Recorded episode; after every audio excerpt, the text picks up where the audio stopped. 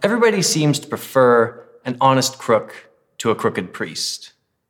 We seem to like the lovable rogues, the people that we know aren't the most moral, but at least they're honest about it.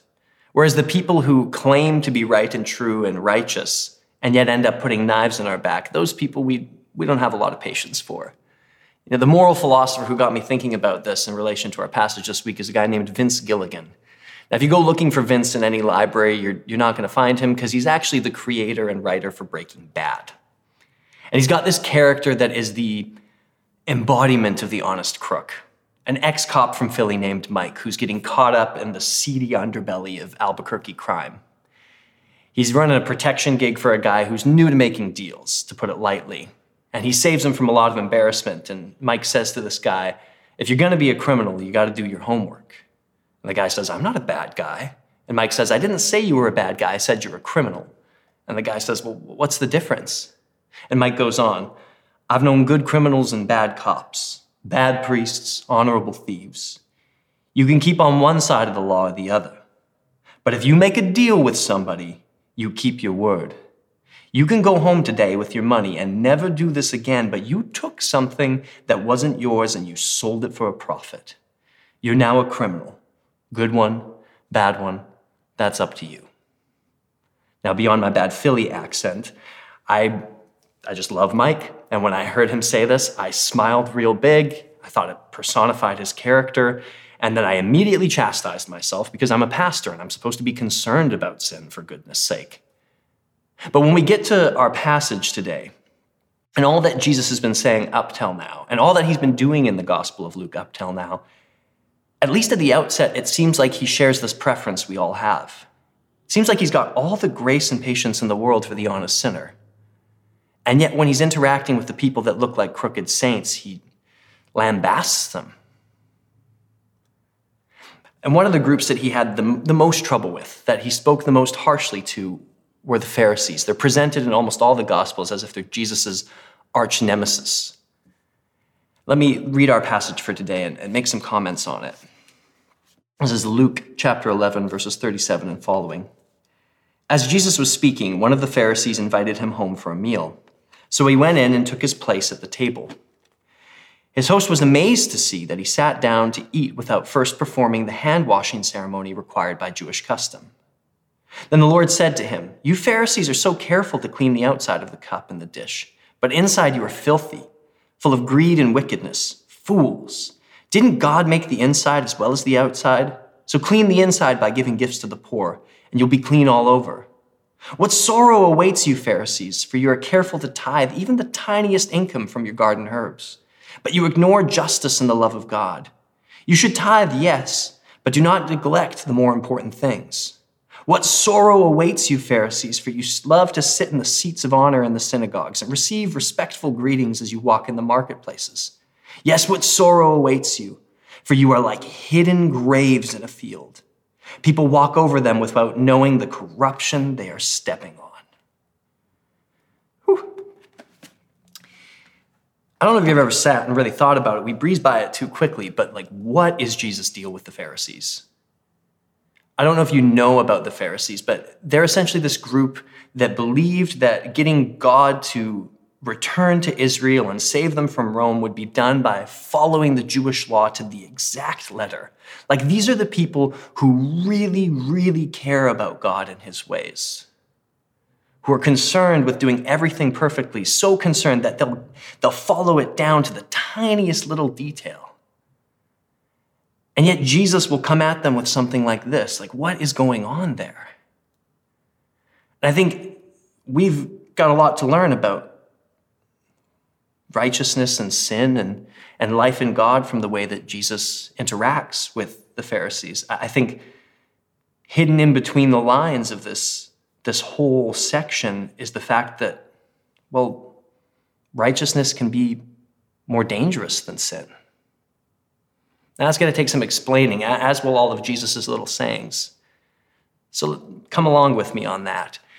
So Jesus is at a dinner party. Now, I don't know if you've ever thought about it, but eating together is one of the most complicated things people can do together. Almost every culture, almost every class has complex rules about what you do and you don't do when you sit down at a table.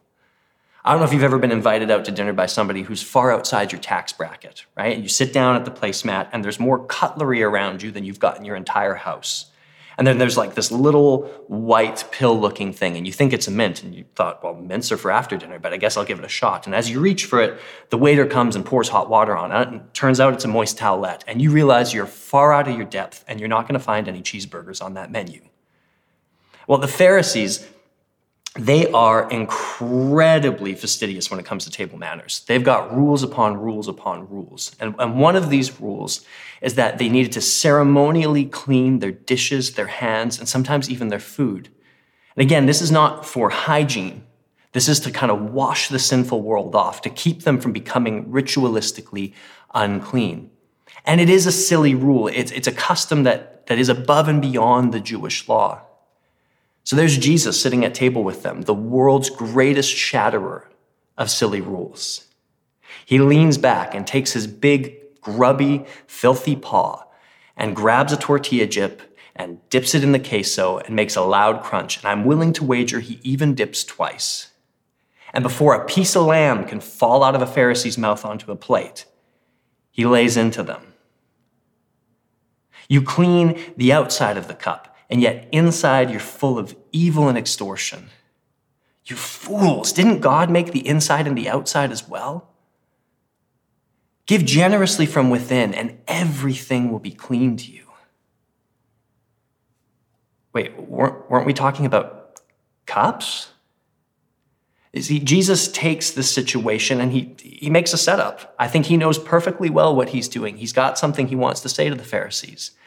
And he takes the cup and dish in their hands and he makes them images and metaphors for, for their lives, for the way they interact, for the fact that they're so concerned with outer righteousness that they neglect the fact that inside they're filthy. Why can righteousness be more dangerous than sin? Because we can do the right things for the wrong reasons. Jesus goes on and clarifies this some more. Woe to you, Pharisees! For you're out counting your stocks of cilantro, parsley, and thyme so you can give a tenth to God, and yet you neglect his justice and his mercy. You know, when we become so concerned with outwardly doing the right things, we're always in danger of letting a kind of soul crushing perfectionism sneak in. Tithing your herbs is ridiculous. There are actually rabbis around this time that give exemptions for tithing herbs. Because I mean, in that type of climate, you might have to go out every second day and be counting your stocks. They're willing to give the tiniest little detail, and yet they've missed the, the grand picture. One way, other way of putting it is that the Pharisees, they're giving God all their garnishes, but they don't recognize when he's sitting down at the table right in front of them. Like the irony of this passage is astounding. The whole reason the Pharisees want to be clean, want to do right, is so that they can see God interact on behalf of their nation. And here he is, sitting in front of them, God in the flesh, and they can't recognize him because he uses the wrong fork. It seems like the devil really is in the details. You know, Jesus, I wish I could say it another way because people have really abused this idea throughout history, but, but Jesus, he prioritizes the inner to the outer. He does over and over again. Uh, verse 41 in our passage could be translated Give to God from within generously, and everything will be clean for you. He says elsewhere, the good tree produces good fruit. Out of a good storehouse, good things are brought forth. Out of the abundance of the heart, the mouth speaks. The problem with being so focused on the things that are outward being right is that eventually, if we do that to the neglect of being transformed inwardly, the right things we're doing become the wrong things. Jesus goes on Woe to you, Pharisees! You love the best seats at church, and you like people knowing you're holy in the marketplaces. And here, here's where it really gets real. We can do the right things for the wrong reasons, but the biggest wrong reason, the biggest wrong reason we will focus so much on outward righteousness to the exclusion of the inner, the biggest reason is the approval of other people. Righteousness can be more dangerous than sin because we can feel righteous when people approve of us. We can have a false sense of our rightness because people approve of us. I mean, Paul says it straight up in 1 Corinthians 13. Yeah, it's dangerous to speak in the tongues of men and angels. It's dangerous to know all mysteries. It's dangerous to have faith that can move mountains. Because you can do all those things and have no love. Jesus says elsewhere, you know, people will come to him in that day and say, Look, Jesus, I, I worked miracles in your name. And he'll say, Depart from me, I never knew you. We can do the right things for the wrong reasons and we can convince ourselves that we're right because other people approve of us and want to follow us. You know, we're often told to think of the Pharisees as if they're primarily a religious group. Now, this is about Jesus being against organized religion or something like that. But that's a very 20th century way of viewing religion. You know, thinking that it's just some private thing that's off to the side from the rest of the way we live life, as if we can privatize the things that we think about ultimate reality. Ancients didn't think that way. You know, society, politics, culture, economics, religion, they were all part of this one thing that was called life. And scholars like N.T. Wright and Ched Myers will, will say to you that the Pharisees, they're, they're dealing with God and religion, yes, but they're probably much more akin to a political pressure group which means that with, with every public prayer and tithe, there, with every time that people can see them worshiping from the best seats in synagogue, what they're actually doing is publicly posting their opinions about the way that their nation should go. They're gathering followers, garnering approval, vying for power. And Jesus warns about the consequence of this with his last woe. He says, Woe to you, Pharisees, for you're like unmarked graves. You've got people tripping over death without them even knowing it. And I am shocked and amazed that somebody doesn't get up and slap him in the face when he says this. Because in a Jewish context, this is scathing. If you step on a grave, if you touch something that's dead in Jewish tradition, you're ritualistically unclean for seven days. And you're not just cleansed by hiding out for those seven days, you need to be purified with water. So if you touch a grave and you don't know it, you're going out and you're spreading your ritual uncleanness to a bunch of other people without them even knowing. And he's saying this to the people who are the most concerned with ritual cleanness in all of history. To put it perhaps a little too strongly in our language, it's as if Jesus is saying, You Pharisees, you're dressed up like the doctors, but you're the virus. As Eugene Peterson once said, Jesus is a good cusser. He knows how to say a strong word when he needs to. But it's a necessary strong word. Because when we're self righteous, when we're so concerned with being the right ones, being the good ones, being more right and more good than the people down the street, garnering followers, vying for power, when that's our primary concern, it doesn't just make us mean, it doesn't just make us ornery, it makes us dead. And this isn't just a religious thing. Some of the greatest atrocities in the history of the world have come from people who think they know what's right and true and good and that they can make it happen on their own steam. It's this type of thinking that built the guillotine and the gulag. It's this type of thinking that had just this horrible self deception that had people writing charters of rights and freedoms and declarations of independence, claiming freedom for all, and yet murdering indigenous people and claiming that people with different color skin were one fifth a person. Our capacity for self deception is incredible when we think we can make everything happen on our own steam, our own goodness, and our own righteousness. And it's a death that doesn't just affect us, it spreads death. Now, at this point, your classic neo pagan Vancouverite is saying, yes, yes, yes, yes, yes. And that's the problem with organized religion. That's the problem with capitalizing the T in truth. We can't do that, right? It, it, it, makes us hate other people and exclude them and hurt them. So we put adjectives in front of truth, like Kirsten was saying last week. We call it my truth or your truth. And that's not what Jesus is saying at all. He's not saying don't try. He's not saying don't believe that you can know what's right and good. In fact, there's just a little phrase that there are whole worlds of meaning in that, that Jesus says here. He says, You should have been able to do this thing without neglecting that thing. You can wash your cups, you can count your herbs, you can sit in the front row at church and still practice the charity and justice and love of God. They are not mutually exclusive because, after all, one person did it. One person did this thing without neglecting that thing. One person was dedicated in his temple, read his Bible, and prayed every day and didn't become a sociopath. One person had the big red button that could call fire down from heaven on his enemies, and he did not use it. One person didn't kill the people he disagreed with, he died for them. So, how do we do it? How do we, how do, we do this thing without neglecting that thing? How do we believe that we can, can learn to do what's good. Well, for, for us, it just it really comes down to this person sitting at the table across from us. You know, in just a few chapters, Jesus is going to tell the parable of the prodigal son.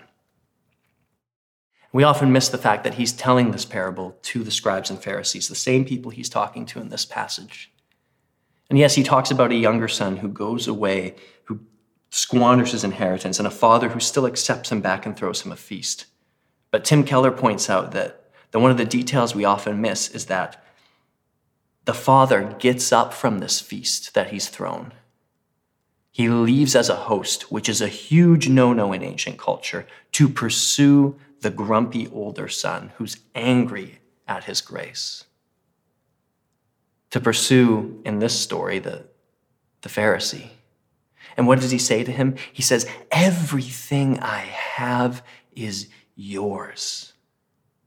The insinuation being not because you work like a dog for me, but because you are my son.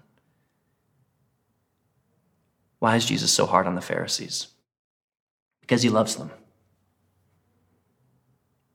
Because he wants to transform their hearts. These are not curses, they're an invitation. An invitation to get back down to what it's really all about. You know, the other thing we learn through Scripture is that this invitation works. Who's one of the men that, that gets Jesus, his body, from Pilate? The man named Nicodemus. The Gospel of John, we learn a man named Nicodemus, who is a Pharisee, retrieves Jesus' body. Who's the greatest missionary in the history of Christianity? Saul of Tarsus, who we know by his Greek name, Paul a Pharisee.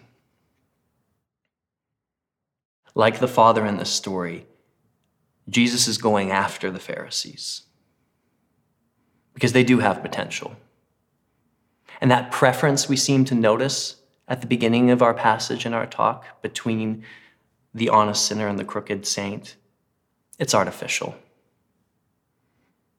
Jesus sits at the table of sinners, and the Pharisees hate him for it. But I wonder how the sinners felt when Jesus goes to the table of the Pharisees, the, one who are, the ones who are criticizing them and lambasting them. You know, he's, he sits at the table of the honest sinner. He sits at the table of the crooked saint. He gives grace to the honest sinner. He gives grace to the crooked saint. And that gap that we feel when we look at them, the gap between the honest sinner and the crooked saint, well, it's about the length of a Roman cross. And that's a gap that was filled long ago.